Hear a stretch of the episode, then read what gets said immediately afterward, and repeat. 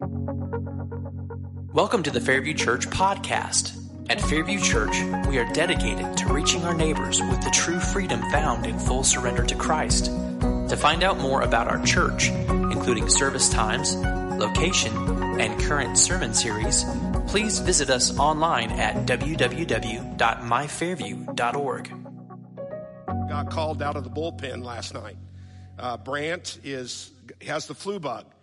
And you know, I, we love these little grandkids, right? We would do anything for them, but they do bring home germs and bugs and whatnot, and goes right to us adults and but not. But apparently, I don't know for sure that that happened, but uh, anyway, Brant's at home. So we were, Patty and I were down in Huntsville. Some of you know this. The, the great news is we have two daughters in law right now. That's the, the really great news. We went down to see our newest daughter in law, and, and oh, yeah, my son was there too, but he's sort of incidental. And, um, but it's doubled my workload. And this, this new daughter in law is a very creative, artistic, visionary person, has all kinds of ideas. And she decided she wanted a bed swing on the back porch, a twin size bed swing. Apparently, she grew up with one of these on their farm. And uh, the, the problem is, you just can't hang a bed swing from a vinyl porch, right? So you have to go in and do all the infrastructure. And so Blake and I, uh, we, we were doing that. And then we got the phone call about Brant being sick. So, anyway, for those of you that are new to this church or you might be watching online, I am not the pastor. He is a much better looking and superior version of me. So, praise God for that, but uh, he's homesick. So, anyway, here we are. Uh, thanks to John Wiley and Tim for our small group. Uh, they uh, turned the small group time earlier. I was due to, I was supposed to teach. They turned it into uh, a, a, what you might call a Baptist type event, uh, food and fellowship. So I went in there, there was no food left. I, I thought somebody might leave me something. But anyway, all of that is to say, uh, our pastor's sick.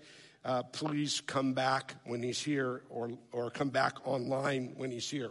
So uh, he, he was hopeful I could kind of stay in the general theme of the series, which is called Flourishing.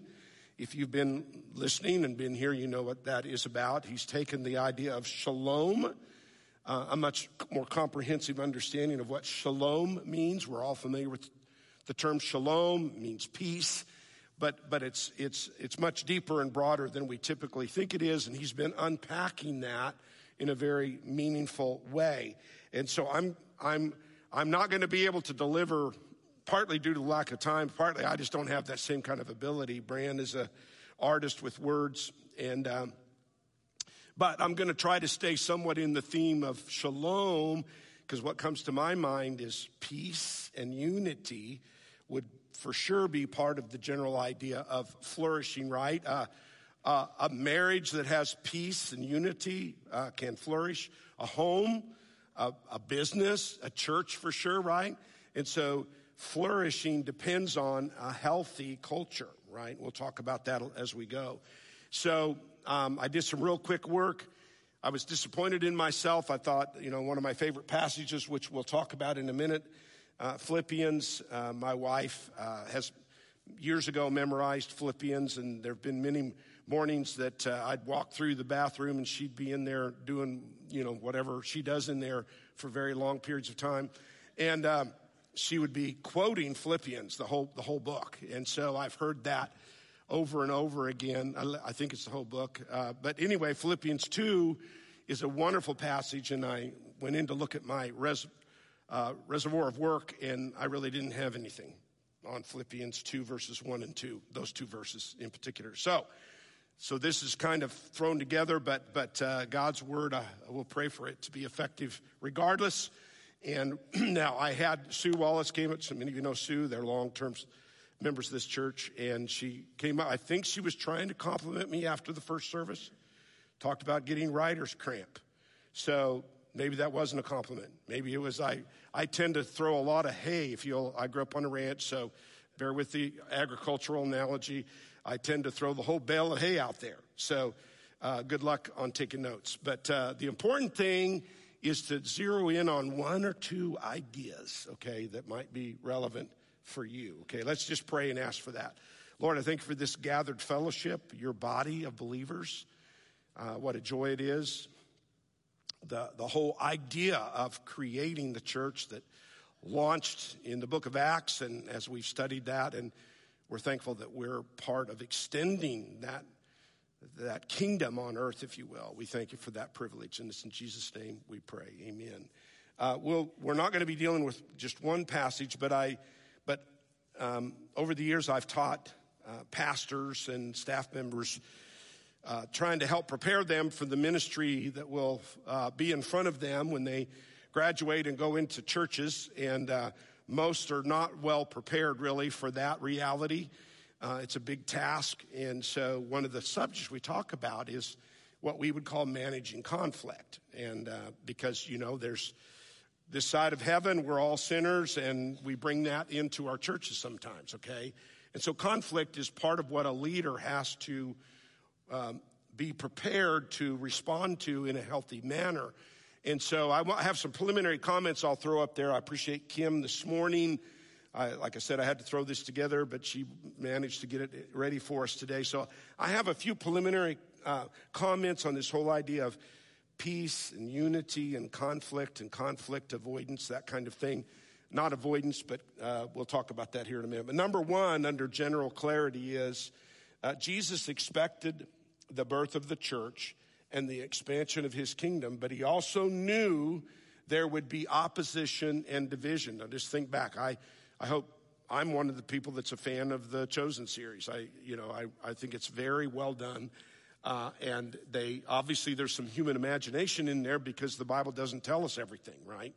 Um, but the idea of you can see in that television series how the producers and the writers understood that these disciples were mere humans right? They had, they brought, even though Christ transformed them with the gospel, uh, they still brought their personalities and their quirks, and they were still sinners, right? And they do a really good job, I think, in that series of dealing with some of those realities.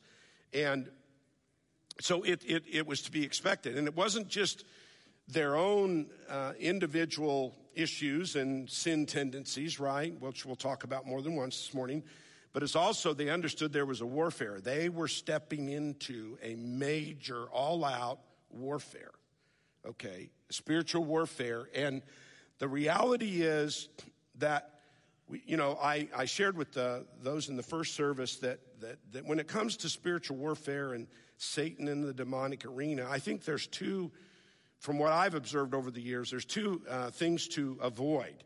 One is that sort of extreme over here, unnecessary fear of the enemy, um, and the idea that there's a demon behind every bush sort of thing, right?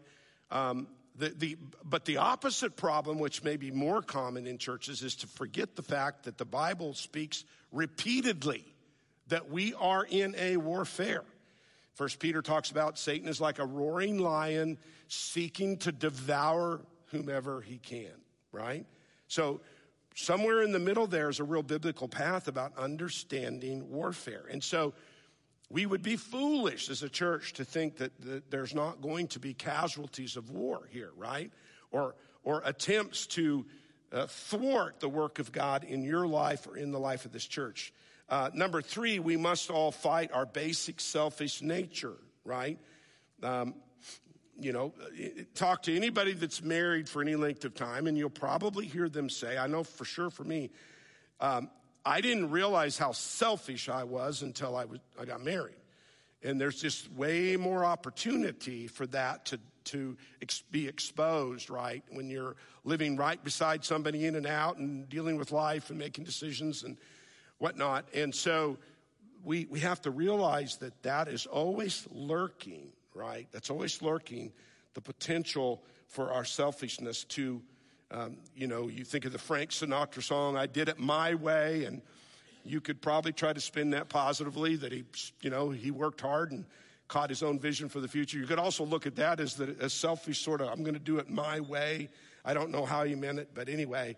Number four, churches should set high standards related to unity of purpose, beliefs, and culture. We'll unpack a little bit of that here in a minute. Now, let me just do a quick caveat.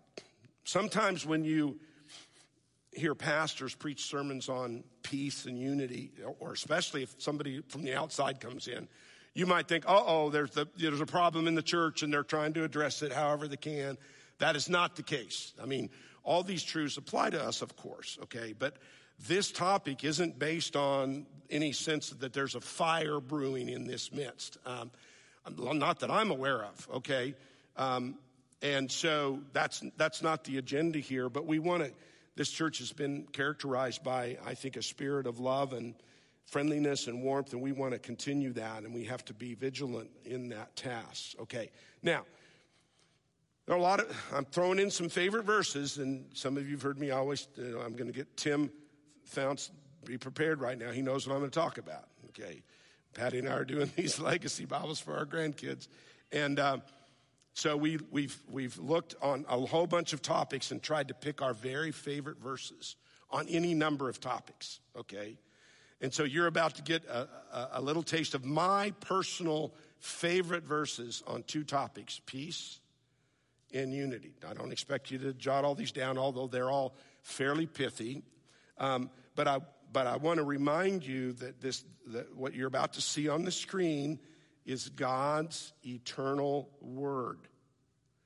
It is from God. It is about God. It is directed to us as his followers. It's way more important than anything any preacher will ever have to say. So don't be over, don't act uh, over familiar with some of these uh, verses that you're about to read. Look at them from the lens. This is God Himself communicating with us, okay? So here we go. John 17, there's a whole priestly prayer, it's called, where, where Jesus prayed for His disciples. It's very moving, it's very rich.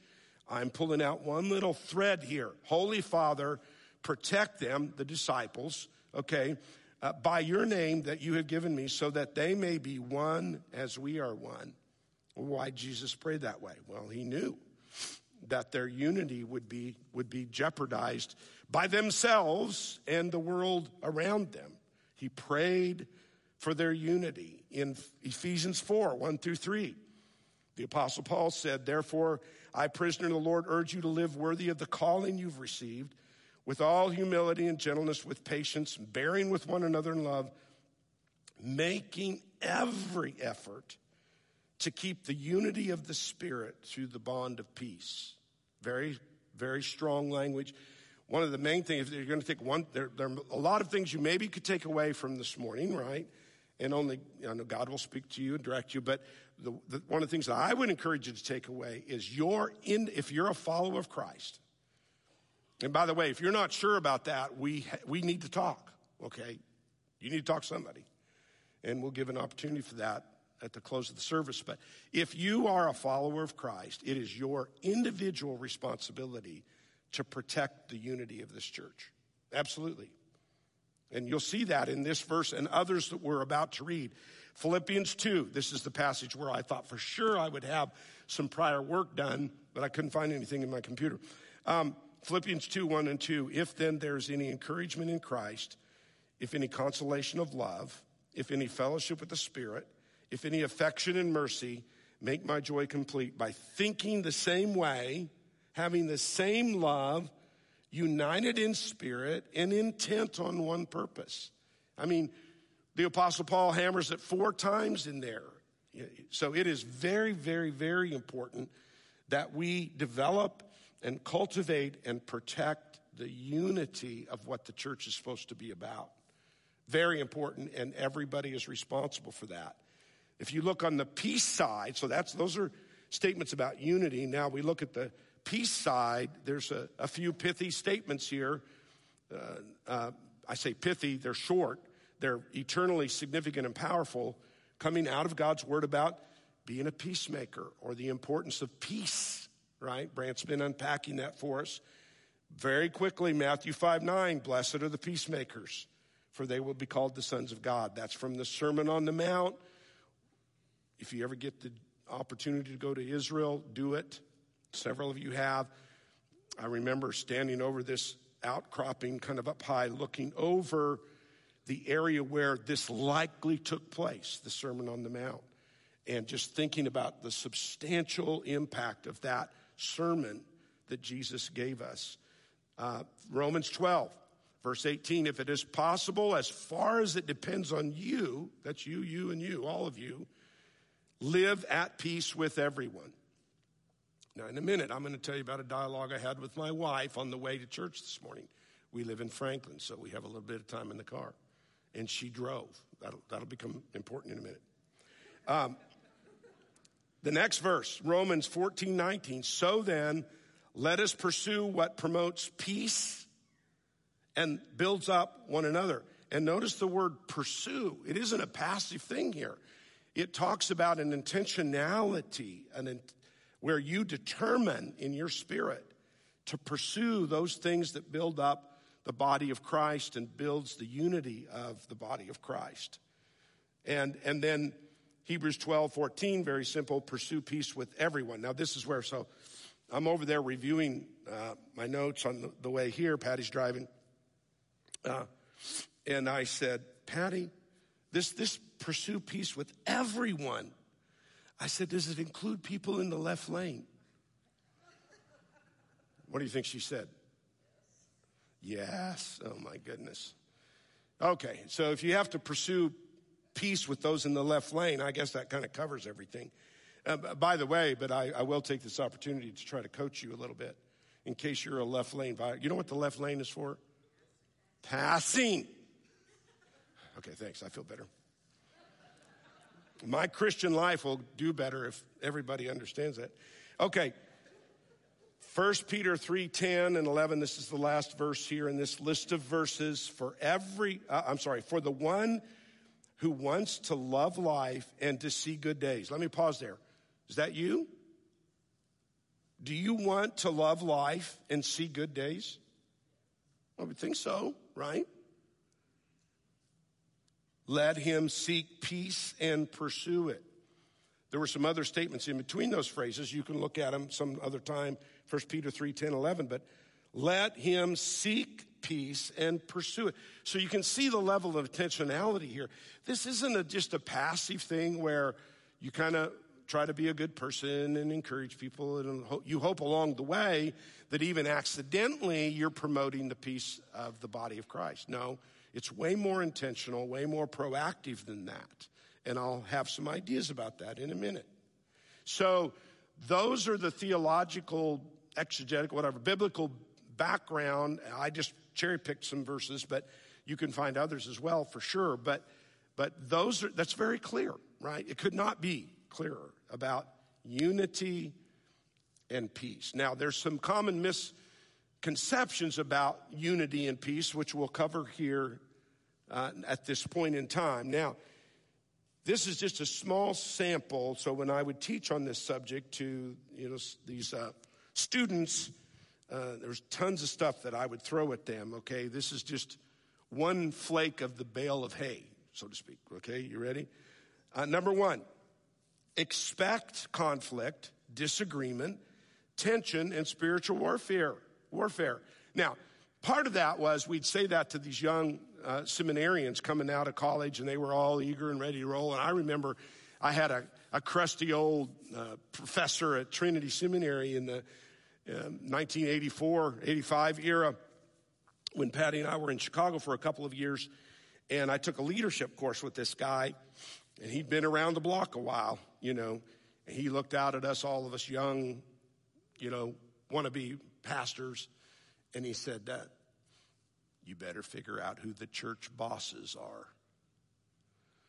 And I'm thinking, whoa, wait a minute, time out. That's not in the Bible. Jesus is the boss of the church, right? He's the head, right? We all know that. But what he was trying to say was, let me tell you, he said, churches, just like other contexts, will have power players and people of influence, some more godly than others, some with agendas. And he said, and sometimes they can be very invisible. They can be quiet, but when they get home, they get on the phone. Well, today, that was way back when, 1984, you know didn't have the internet or anything like that. But, but today it's texting or emailing or whatever. But, and they start to talk and they wield their influence, okay? And not always in a healthy way. And so expect some of that. Now, the other thing I want to say, number two, the goal here is not 100% consensus in all matters. Um, I've done a few church consultations over the last uh, nine months or so, and one of the things that I've encountered, I've, I've been dealing in churches that have uh, elder boards, elder teams, and uh, I've seen some of them, they pursue consensus about everything. And I've said, no.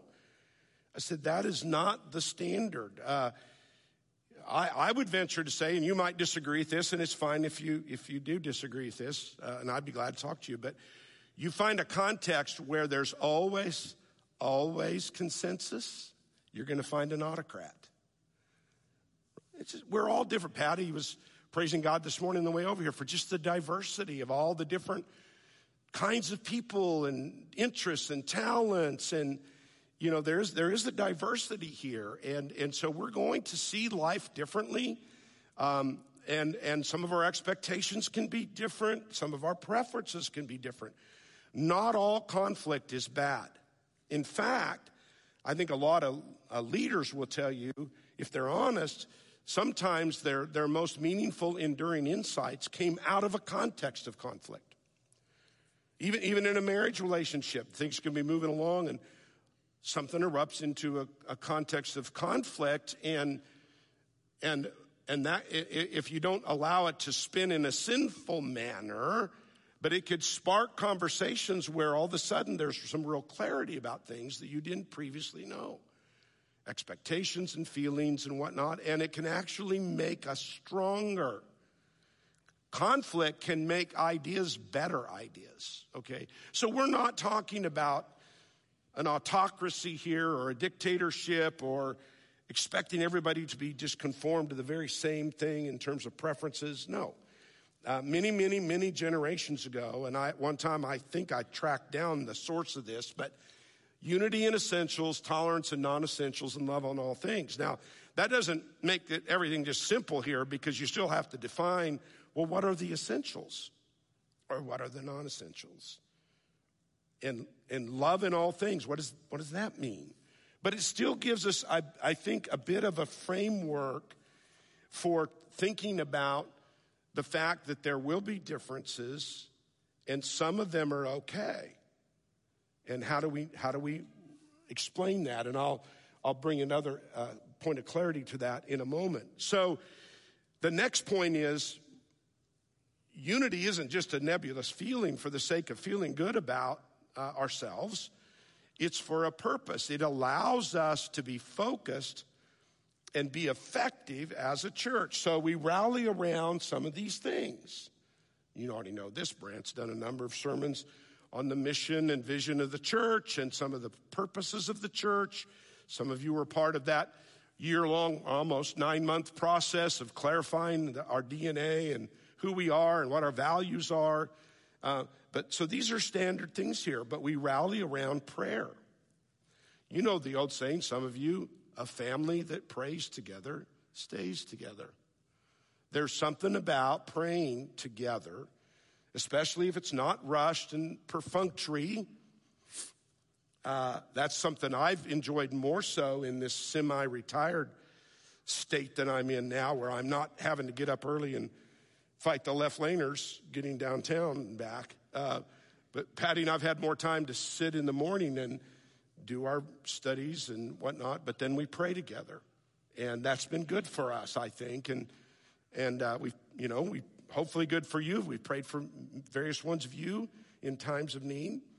Uh, prayer, rally around prayer, purpose. We've already talked about that. Brant's already made a lot of those things known, you know, and there are documents on our website. What, why do we exist? The most simple, quick summary of that is the great commandment. We will love God with all our heart, mind, and soul and love others. Uh, and, and then there's the Great Commission. There, so there are a handful of passages that bring real clarity as to what we should be about as a church, right? Making the gospel known, helping guide people who, who become followers of Christ, helping mature them and equip them. So we, we can rally around the core purposes of the church. The, we can, the next is core doctrine. Now, Okay, I, I want to work to be uh, understood here. I love doctrine. I, I really do. I've always had, I have somewhat of an organized brain. I like categories. Um, and so I was, I wanted to um, pursue systematic theology in seminary. I guess God wanted to protect the church from me, so he, he took me a different route. Um, but I, I, I love reading theology. You know, I know Mary Wiley's in here. She's written some stuff on, that I've heard really great things about. Others of you were that way. You just really love understanding the richness of God's word and putting it together in a way that makes sense for people. You know, we're even doing that class for our young kids, laying these theological truths for other people. I love that. I really do love that. But there's a word of caution here. It's pretty easy to love doctrine it's kind of hard to love each other. There's a big difference. And trust me, I've been around a lot of scholars, and sometimes you don't get to feel that they've caught the real spirit of what it is they love. Uh, Al Mohler uses, uh, I'm, I'm, sure it's not original with him, but he helped uh, with this framework called the theological triage. Those of you in the medical world know the triage is when you have one or more people come into the emergency room, you got to figure out what's going on and what are the most critical issues and who's the most sick and who needs help the most and, and, and whatnot. So that's triage. And so uh, using that framework, it's like, well, what? So that he, uh, when Al Mohler wrote this, he used a first order, second order, and third order. I may have talked about this before. Uh, I don't know. Uh, I don't, I barely, you, you know, the joke, the, it's a sad joke and it's not true, but I like it anyways. I call my wife honey in the morning until I can remember her name. So I'm clearly not going to remember a, a, sermon I've preached to you before. So bear with me if this is repetition. Um, first order. Those are those theological truths we must, we would say, agree upon to consider each other saved. Right? You got that? It's mainly the gospel, okay? We have some rather clear convictions around here about what does it mean to be a Christian, okay? And and so that's the first, that's the most important level by far, eternally important. And as I said earlier, if you're not clear about that, you really need to be clear about that. The the consequences of that are eternally important. The second order would be things that we must agree upon probably to be in the same church. Okay? The easy example there is baptism or the mode of baptism. For most churches, they're going to want to feel on the same page about baptism. We got to experience that. That was, that was great this morning um, th- to watch an adult be baptized, uh, professing Christ and, and uh, displaying that conversion through the, the symbolism of baptism. Uh, we're probably going to want to agree on that, right, to be in the same church, okay? And then the third order are going to be other things that could be important for sure, but we don't necessarily have to have total agreement on. And a lot of churches who get infiltrated with conflict, it's because they've taken the third order things and treated them as if they're first order things. Methods, programs, well, we've always done it this way or that way. And, and we have to be very careful when we start to elevate third order things to either second or third order level of importance. And my guess is we've all been guilty of that. If we had enough time to dialogue, I bet you we would all spot some things that we've elevated in importance beyond what it should be. Okay? And churches get riddled with conflict over third order matters historically. And it's really sad and it's unnecessary and it's avoidable. Okay? So, anyway, we, we have to rally around those things that are important. Now, a couple other comments and then we'll, we'll, uh, we'll shut down. Uh, protection. We should rally around. I heard somebody just recently talk about, I think it was Thom Rainer maybe, but uh, safe church the concept of a safe church. Obviously, it starts with physical safety. So we have people here at Fairview uh, every week that keep us physically safe. We Beck and her team keep our kids safe. Isn't it nice to know you can drop your kid off with great confidence of the safety of those children? It's very important. But it goes beyond that, even uh, to the idea of protecting each other from being led astray or believing something that's not true or solid. You know, we protect each other. And I like, so there's a pastor friend of mine in Birmingham, Alabama by the name of Buddy Gray. Um, I kind of accidentally stumbled onto this one day. He was a trustee at Southern Seminary when I was a dean there. And I would, after I discovered this, I every time he was on campus, I'd say, "Hey, I want you to come to my leadership class, and I want you to explain this." And it was the way he approached his deacon ministry. And by the way, this is not me trying to be directional at all. I'm not the pastor, but I, the concept, though, I think you'll get. He said, "You know, when we study Acts chapter six, which is the foundation of deacons." The, the contextual issue at the time was the feeding of widows who were being neglected. Okay, very important. Um, you know, if we had that problem now, we'd want to take that seriously, right? But that's not the enduring principle of Acts chapter 6. The enduring principle is protecting the unity of the church because that specific problem was causing unit, disunity in the church. And so Buddy Gray, based on that, said, hmm, so he took his deacons because they've struggled with their deacon ministry and what are the deacons supposed to do. And you can't, you know, no body of deacons is going to be good at one thing. And so there's always been issues with deacon ministry for a lot of churches. He said, you know what? I'm going to ask our deacons to be stormtroopers. You know what a stormtrooper is? They jump out of perfectly good airplanes to land into a hot zone in a forest fire and help fight the fire gutsy people. Stormtroopers. So he said, you know what? I'm going to train you guys in how to, di- to discern and react properly to instances of conflict at the early level when the flame just starts. He took them through a thing called Peacemakers by Ken Sande. Really good book, by the way. And so but it's not just the deacon's responsibility to protect the unity of the church, it's everybody's responsibility. So when you're engaged in conversations and they start to go in a direction that you know is not healthy, if it's gossip or just whining for the sake of whining or being selfish or breaking confidence, you know, a lot of things, that's where you step in and say, you know, hey, by the grace of God, let's protect ourselves and the unity of this church. And so I, I don't know that that happens here very often. I, I really don't. Like I said, there's not an agenda here trying to address a hot spot that I know of, but I think this is biblical admonitions that are relevant for any church. So let's be peacemakers and to help promote the, the unity and focus and effectiveness of this church.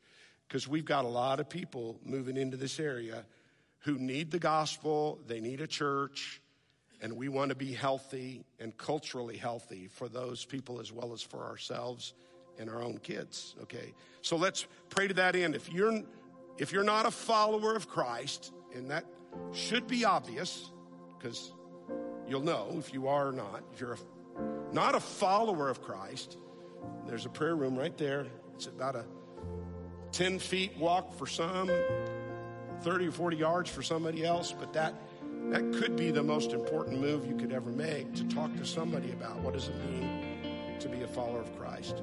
Lord, I thank you for this day, and I thank you for these that lead us in worship. And we pray for your spirit to work amongst us. In Jesus' name I pray.